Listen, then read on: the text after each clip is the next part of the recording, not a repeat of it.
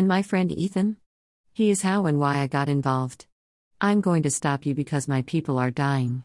There is a pandemic that is wiping out India 7 caused either by the wormhole or the measures the supervisors took to cover up the planet dying.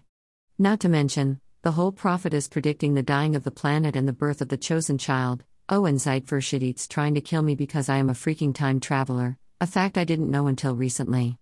I looked at him, studying his face that thought hard, looking like he had constipation. What is it that you are hiding? What is it that you are trying to keep under wraps? I feel a duplicity from you, actually, the same duplicity I felt in Sydney Grace. A thought struck me. What if? I pulled up a picture of the real Rex Morgan on my phone. I don't know why I didn't catch this before. I must have been impressed that Rex looked like Drew, I didn't question it. Only the real Rex didn't look like Drew. I could see a definite resemblance, sure, but one couldn't make the connection on looks alone. If this wasn't Rex, who was this?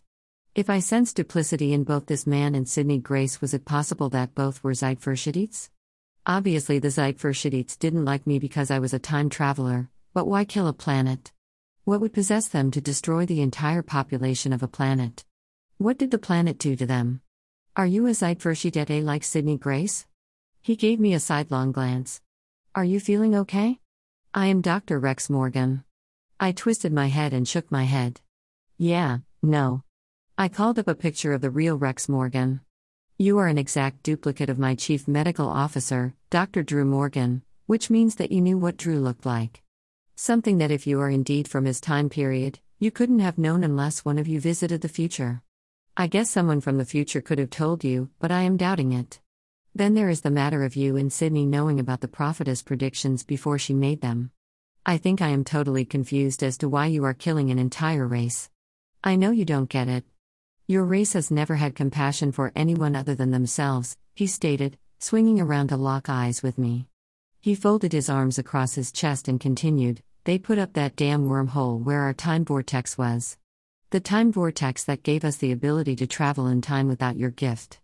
I countered, holding his gaze, We didn't put up that wormhole. From what I have read and heard, Dr. Rex Morgan did. Yes, but no one stopped him. When he put that wormhole up, our ability to do that vanished. Vanished. When we figured out what happened, we confronted him, but he wouldn't take it down. He said it was in the interest of the people of India 7, so they can travel the galaxy and other worlds could travel to see them. He pressed his lips together, then proceeded, We didn't have any choice really. You can see we had no choice. Had no choice in what? I surveyed him from head to toe and then moved my eyes back to his. Did you kill him? Is that why he never returned to his family? Yes, he needed to die for all he did, then all those do gooders have come here over the years, trying to continue his work. He raked his eyes over me and explained, We needed that wormhole shut down, but none of our experts knew how to interpret his research enough. We devised a plan to make people think the wormhole was killing the planet. I protested, glancing around at his elaborate laboratory, We have evidence that the planet is dying. I have tested the soil.